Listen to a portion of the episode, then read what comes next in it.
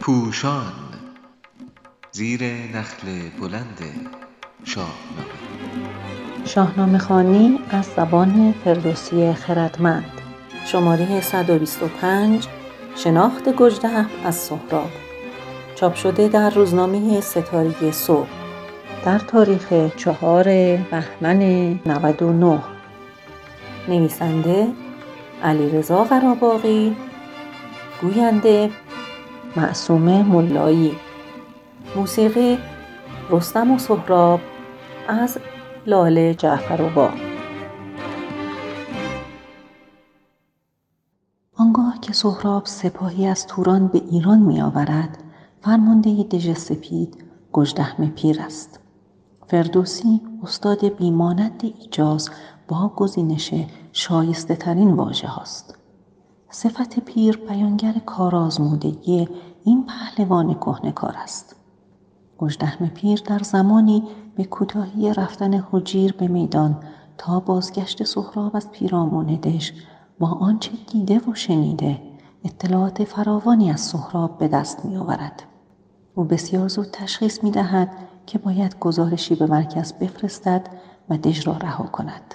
پس غروب همین که بیگاه می شود دانسته ها و برآوردهای خود در برگیرنده نام، سرزمین، سمت، سن، نژاد، شکل ظاهری، نیروی جنگی و توانایی‌های این فرد ناشناس و نیز تحلیل پیشبینی و راهکار پیشنهادی خود را در نامه می‌نویسد و با بهره‌گیری از تاریکی شب پیکی تند رو چابک، رازدار و نیرومند را روانه پایتخت می‌کند.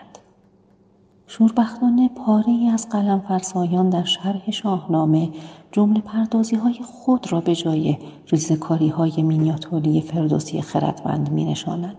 در حالی که آن هنرمند با نبوغی وصف ناشدنی با واژه‌هایی به رنگ خرد تابلوهای دقیقی بر بوم جان مخاطب حک می‌کند که با دقت در هر بیت می‌توان آنها را دید و از این همه نشانه لذت برد و بر او آفرین گفت.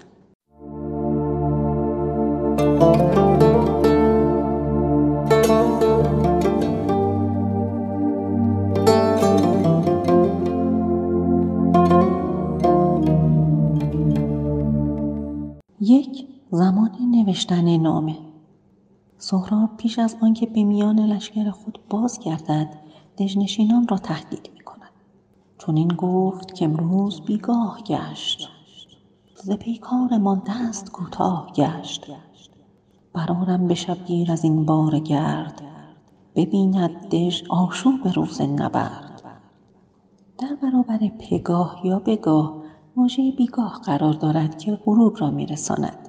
بیتی که پس از تهدید سهراب آمده نشان میدهد گژدهم کارآزموده بیدرنگ اجرای تصمیم خود را آغاز میکند. چو سهراب برگشت گژدهم پیر بیاورد و بنشاند مردی دبیر. نامه کامل ولی بدون حاشیه پردازی و بسیار چکیده است تا پیک بتواند همان شب پیش از همه به راه افتد. چو نامه به مهر اندر آمد به شب فرستاده برجست و نگشاد لب شب هم مهتابی نیست و تیرگی میتواند پوشش خوبی فراهم کند تاریکی شب را سناریو نویس زبردست شاهنامه در بازگویی صبح فردا آورده است چو خورشید برزد سر از تیره کوه میان را ببستند توران گروه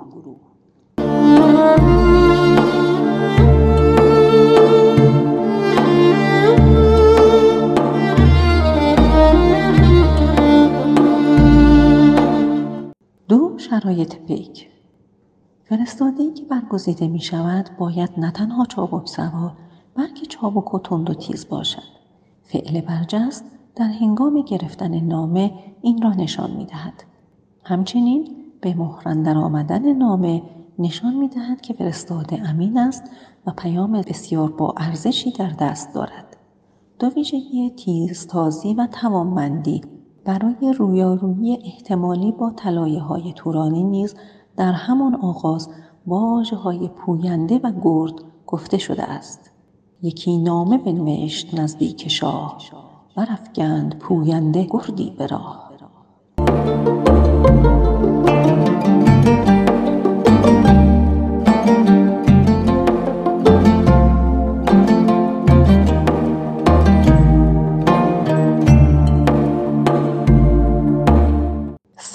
اطلاعات درباره سهراب. نیمی از نامه معرفی سهراب است. نام او را شاید گژدهم از دختر خود شنیده باشد، زیرا گردآفرید تنها کسی است که به استناد بیتها از دژ بیرون می رود، با سهراب گفتگو می کند و به دژ باز می گردد. به هر حال در این نامه کوتاه گژدهم دوبار نام سهراب را باز می گوید. از سرزمینش در مصر سواران ترکان بسیج دیده‌ام یاد می شود و مقام او در سپهبد یکی مرد پیشندرون می آید. شاید تنها برآورد نادرست گژدهم درباره سن سهراب است که اندیشه رستم را هم به بیراه می برد. هم گژدهم و هم رستم سام را دیده اند و از همین رو با گفتن تو گویی که سام سوار است و بس، سهراب را وصف می کنند. بیت های بسیاری از این نامه کوتاه، برز و بالا، کار با گرز و شمشیر، انان پیچی، اسب تازی و جنگاوری سهراب را تصویر می کند. برخلاف آنچه شارحان گفتند، نامه گزارش رویداد نیست، بلکه دادن اطلاعات و تحلیل برای سفارش راهکار است. از همین رو گژدهم به گردآفرید نمی پردازد و به گفتن نبرد سهراب با حجیر بسنده می کند که هم بیانگر چابوکی و زورمندی سهراب است و هم نگرانی از اسیر شدن حجیر و بیم از سرانجام را بازتاب می دهد.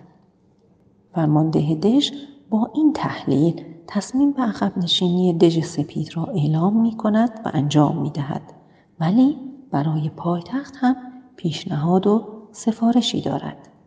مبادا که او در میان دو صف یکی مرد جنگاور آرد به کف، اگر دم زند شهریار اندرین، نراند سپاه و نسازد کمین، از ایران همه فرهی رفته گیر، جهان از سر تیغش آشفته گیر. این سفارش می رساند که گژدهم برای سهراب هماوردی جز رستم که امید ایرانیان است نمی شناسد.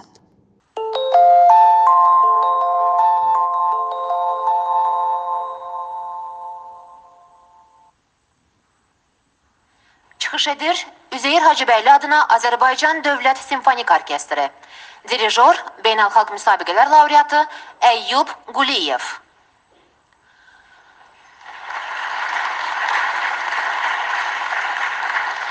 Lalə Cəfərova, Simfonik Orkestri üçün iki piyes. Marş, daimi hərəkət, ilk ifa.